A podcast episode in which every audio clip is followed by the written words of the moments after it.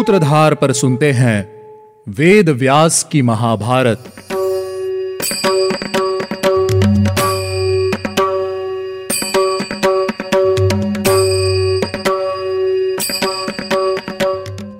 Hello listeners, स्वागत है आपका वेद व्यास की महाभारत के सीजन 5 में। उम्मीद है आपको हमारे एपिसोड सुनने में उतना ही आनंद आ रहा होगा जितना आनंद हमें इन्हें आपके लिए बनाने में आता है। वेद व्यास की महाभारत में आप सुनते हैं गीता प्रेस गोरखपुर द्वारा प्रकाशित महाभारत कथा। मैं हूँ आपके साथ आपकी सूत्रधार मान्या शर्मा। आज हम शुरुआत करेंगे हमारे 16th एपिसोड की। इस एपिसोड में हम शुरुआत करेंगे द्युत क्रीड़ा की, लेकिन उससे पहले चलिए लेते हैं एक छोटा सा रिकैप। पिछले एपिसोड में राजा धृतराष्ट्र ने विदुर जी को इंद्रप्रस्थ भेजा। वहां जाकर विदुर जी ने राजा युधिष्ठिर को राजा धृतराष्ट्र का संदेश देते हुए द्युत क्रीड़ा के लिए उन्हें सभी भाइयों सहित हस्तिनापुर आने के लिए कहा। वचनबद्ध राजा युधिष्ठिर परिवार सहित हस्तिनापुर आ पहुँचे हैं। चलिए अब मैं आपको ले चलती हूँ द्युत सभा में। द्युत सभा में उपस्थित सभी राजा अपने अपने स्थान पर विराजमान हो गए हैं। सभी के स्थान ग्रहण करने के बाद सुबल कुमार शकुनी ने राजा युधिष्ठिर से कहा, महाराज द्युत की तैयारी हो गई है, हम सब आपकी ही प्रतीक्षा कर रहे हैं, चलिए द्युत क्रीड़ा आरंभ करते हैं। युधिष्ठिर ने उत्तर देते हुए कहा, राजन जुआ तो एक प्रकार का छल है और कलह का कारण है। इसमें न तो कोई क्षत्रियोचित पराक्रम है और न ही इसकी कोई निश्चित नीति है, फिर आप इसकी प्रशंसा क्यों कर रहे हैं? जुआरियों का सम्मान केवल छल कपट से ही होता है, सज्जन पुरुष के लिए वह प्रशंसा नहीं है। शकुनी ने कहा, राजन जिस अंक पर पासा पड़ता है उसे जो पहले ही समझ लेता है वो शर्ता का प्रतिकार करना जानता है और पासे फेंकने से समस्त व्यापारों में उत्साह पूर्वक लगा रहता है, और जो बुद्धिमान पुरुष द्युत क्रीड़ा जैसे विषय की सब बातों की जानकारी रखता है वह जुए का असली खिलाड़ी है। वह द्युत क्रीड़ा में दूसरों की सारी शर्तापूर्ण इच्छाओं को सह लेता है। राजन यदि पासा विपरीत पड़ जाए तो हम खिलाड़ियों में से एक पक्ष को पराजित होना ही पड़ता है, इसीलिए जय पराजय पासों के ही आश्रित है, उसी में पराजय की प्राप्ति होती है। हारने की शंका तो हमें भी है, फिर भी हम खेलते हैं। आप शंका न कीजिए, दाव लगाइए, अब विलंब न कीजिए महाराज। युधिष्ठिर ने कहा, ऐसा कहा जाता है कि जुआरियों के साथ शर्तापूर्वक जो जुआ खेला जाता है वह पाप है। धर्म अनुकूल विजय तो युद्ध में ही प्राप्त होती है। क्षत्रियों के लिए युद्ध ही उत्तम है, जुआ खेलना नहीं। कुटिलता और शर्ता से रहित युद्ध ही सत्पुरुषों का व्रत है। हम लोग जिस धन से अपनी शक्ति के अनुसार ब्राह्मणों की रक्षा करने का प्रयत्न करते हैं उसको तुम जुआ खेलकर हम लोगों से हड़पने की चेष्टा नहीं करो। मैं धूर्ततापूर्ण बर्ताव के द्वारा सुख और धन को पाने की इच्छा नहीं करता, क्योंकि जुआरियों के कार्य को विद्वान पुरुष अच्छा नहीं समझते। युधिष्ठिर को द्युत के लिए मनाते हुए शकुनी ने दोबारा कहा, राजन एक विद्वान दूसरे विद्वान के पास जब उन्हें जीतने के लिए जाता है तब शठता से ही काम लेता है। विद्वान मूर्ख को शठता से ही पराजित करता है, परंतु इसे लोग शठता नहीं कहते। धर्मराज जो द्युत में पूर्ण शिक्षित हैं, वह अशिक्षितों पर शठता से ही तो विजय प्राप्त करते हैं। विद्वान पुरुष मूर्ख को जो परास्त करता है वह भी शठता ही है, किंतु लोग उसे भी शठता नहीं कहते। धर्मराज युधिष्ठिर, अस्त्र विद्या में निपुण योद्धा अनाड़ी को और बलवान पुरुष दुर्बल को शठता से ही जीतना चाहता है। इस प्रकार सब कार्यों में विद्वान पुरुष अविद्वानों को शठता से ही जीतते हैं, किंतु लोग उसे शठता नहीं कहते। इसी प्रकार आप यदि मेरे पास आकर यह मानते हैं कि आपके साथ शठता की जाएगी, तो यदि आपको द्युत करने से हारने का भय है तो आप पीछे हट जाइए।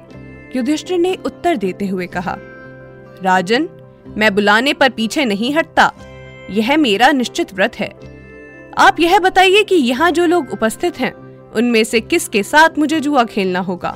मेरे मुकाबले में बैठकर दूसरा कौन पुरुष दाव लगाएगा, इसका निश्चय हो जाए तो जुए का खेल प्रारंभ करते हैं।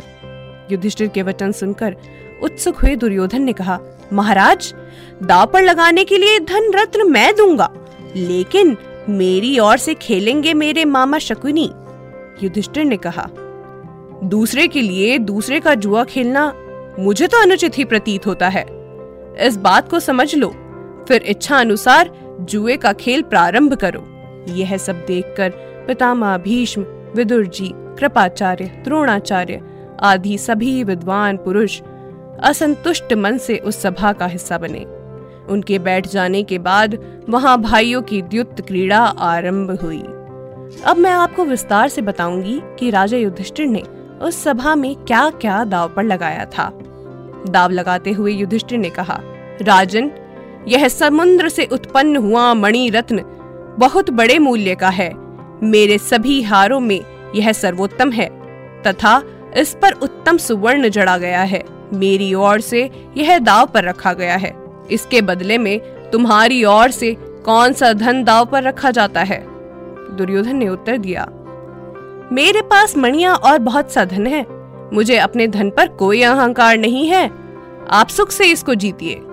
तभी पासे फेंकने की कला में निपुण शकुनी ने पासों को हाथ में लिया और उसे फेंककर युधिष्ठिर से कहा, राजन, ये लो, यह दाव मैंने जीत लिया। युधिष्ठिर ने कहा, सुबल कुमार, आपने छल से इस दाव में मुझे हरा दिया, इसी पर आप गर्वित हो उठे हो। आओ, हम लोग दोबारा परस्पर पासे फेंक कर जुआ खेलें। मेरे पास हजारों रत्नों से भरी हुई बहुत सी सुंदर पेटियां रखी हैं। इसके सिवा मेरे पास खजाना है, अक्षय धन है और अनेक प्रकार के सुवर्ण हैं। राजन, मेरा यह सब धन मैंने अगले दाव पर लगा दिया है। यह सुनकर शकुनी ने पासे फेंकते हुए दोबारा कहा, लो, यह दाव भी मैंने जीत लिया। दोबारा दाव लगाते हुए युधिष्ठिर ने कहा, यह जो रथों में श्रेष्ठ जैत्र नामक श्रेष्ठ रथ है, जो हम लोगों को यहाँ तक ले आया है, यह अकेला ही 1000 रथों के समान है। इसके ऊपर बाघ का चमड़ा लगा हुआ है। घोड़ों सहित यह रथ मेरा धन है, जिसे दाव पर लगाकर मैं तुम्हारे साथ जुआ खेलता हूँ। यह सुनकर छल का आश्रय लेने वाले शकुनी ने दोबारा पासे फेंके और जीत का निश्चय करके युधिष्ठिर से कहा, लो, यह भी मैं जीत गया। अब दाव लगाते हुए युधिष्ठिर ने कहा, मेरे पास 1,00,000 दासियां हैं, जो स्वर्ण के आभूषण धारण करती हैं, जिनके हाथों में शंख की चूड़ियां और बाहों में भुजबंद, कंठ में रत्नों का हार सुशोभित होता है। राजन, मेरा यह धन है, जिसे दाव पर लगाकर मैं तुम्हारे साथ अपना अगला दाव खेलता हूँ। यह सुनकर कपटी शकुनी ने जीत का निश्चय करके पासे फेंके और युधिष्ठिर से कहा, राजन, यह दाव भी मैंने जीत लिया। अब युधिष्ठिर ने दोबारा दाव लगाते हुए कहा, दासियों की तरह ही मेरे पास 1,00,000 दास हैं। वे चतुर, बुद्धिमान, संयमी हैं। ये हाथों में भोजन पात्र लिए दिन रात अतिथियों को भोजन परोसते रहते हैं। राजन, यह मेरा धन है, जिसे दाव पर लगाकर मैं तुम्हारे साथ खेलता हूँ। यह सुनकर शकुनी ने अपनी ही जीत का निश्चय करके दोबारा पासे फेंके और कहा, लो, ये दाव भी मैं जीत गया।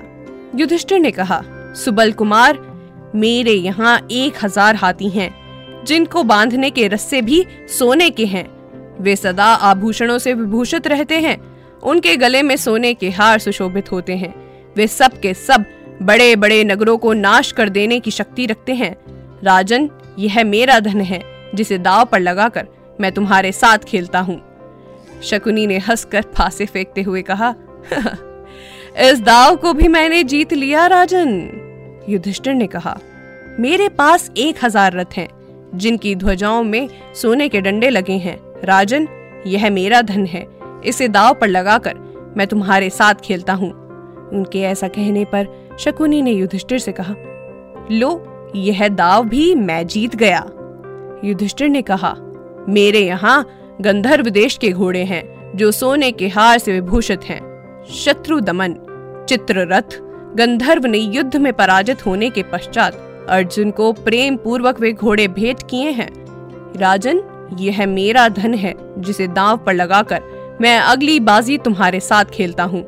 शकुनी ने अपनी जीत का निश्चय करके पासे फेंके और युधिष्ठिर से कहा, यह दाव भी मैंने जीत लिया है राजन। युधिष्ठिर ने कहा, मेरे पास 10,000 श्रेष्ठ रथ हैं, जिनमें छोटे बड़े वाहन सदा जुटे ही रहते हैं। इसी प्रकार मेरे पास प्रत्येक वर्ण के हजारों चुने हुए योद्धा मेरे यहाँ एक साथ रहते हैं। वे सब के सब पराक्रम से संपन्न हैं और शूरवीर हैं। यह मेरा धन है, जिसे दाव पर रखकर मैं तुम्हारे साथ खेलता हूँ। यह सुनकर शकुनी ने कहा, यह दाव भी मैंने जीत लिया। युधिष्ठिर ने कहा, मेरे पास तांबे और लोहे की 400 खजाने से भरी हुई पेटियां हैं। हर एक पेटी में 5-5 द्रोण सोना भरा हुआ है। वह सारा सोना तपाकर शुद्ध किया हुआ है। उनकी कीमत आंकी नहीं जा सकती है। मेरा यह धन मैं दाव पर रखता हूँ और तुम्हारे साथ खेलता हूँ। शकुनी यह दाव भी जीत गया। यह सब देखकर विदुर जी ने दोबारा राजा धृतराष्ट्र से कहा, महाराज विजानीहि यत्त्वां वक्ष्यामि भारत, मुमूर्षो रौषधम एव न रोचेतापि ते श्रुतम्। राजन, जैसे रोगी को औषधि अच्छी नहीं लगती, उसी प्रकार आपको मेरी यह शास्त्र सम्मत बात भी अच्छी नहीं लगेगी। फिर भी मैं यह बात कह रहा हूँ, यह पापी दुर्योधन जन्म के समय साधारण शिशुओं की भांति रोया नहीं था, बल्कि गीदड़ के समान जोर जोर से चिल्ला रहा था। उसी समय यह तय हो गया था कि यह कुरुकुल के विनाश का कारण बनेगा।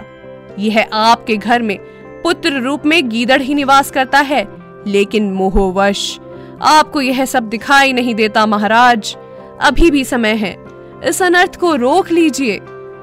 क्या राजा धृतराष्ट्र विदुर जी की बातों को मानेंगे या नहीं, यह जानने के लिए आपको सुनना होगा हमारा अगला एपिसोड। आज के एपिसोड में बस इतना ही। उम्मीद है आपको हमारा यह एपिसोड पसंद आया होगा। अगर आप इस एपिसोड से रिलेटेड कोई भी सवाल पूछना चाहते हैं तो हमारे social media platform Twitter, Facebook, Instagram पर हमसे संपर्क कर सकते हैं। हमारा सोशल मीडिया हैंडल है माय सूत्रधार। साथ ही साथ ऐसी ही अनेक रोचक पौराणिक कथाओं के वीडियो देखने के लिए आप डाउनलोड कर सकते हैं हमारी सूत्रधार ऐप। हमारी ऐप एंड्रॉइड और iOS दोनों यूजर्स के लिए उपलब्ध है। यहाँ आपको हर एक कहानी सुंदर चित्रण और सटीक फैक्ट्स के साथ मिलेगी।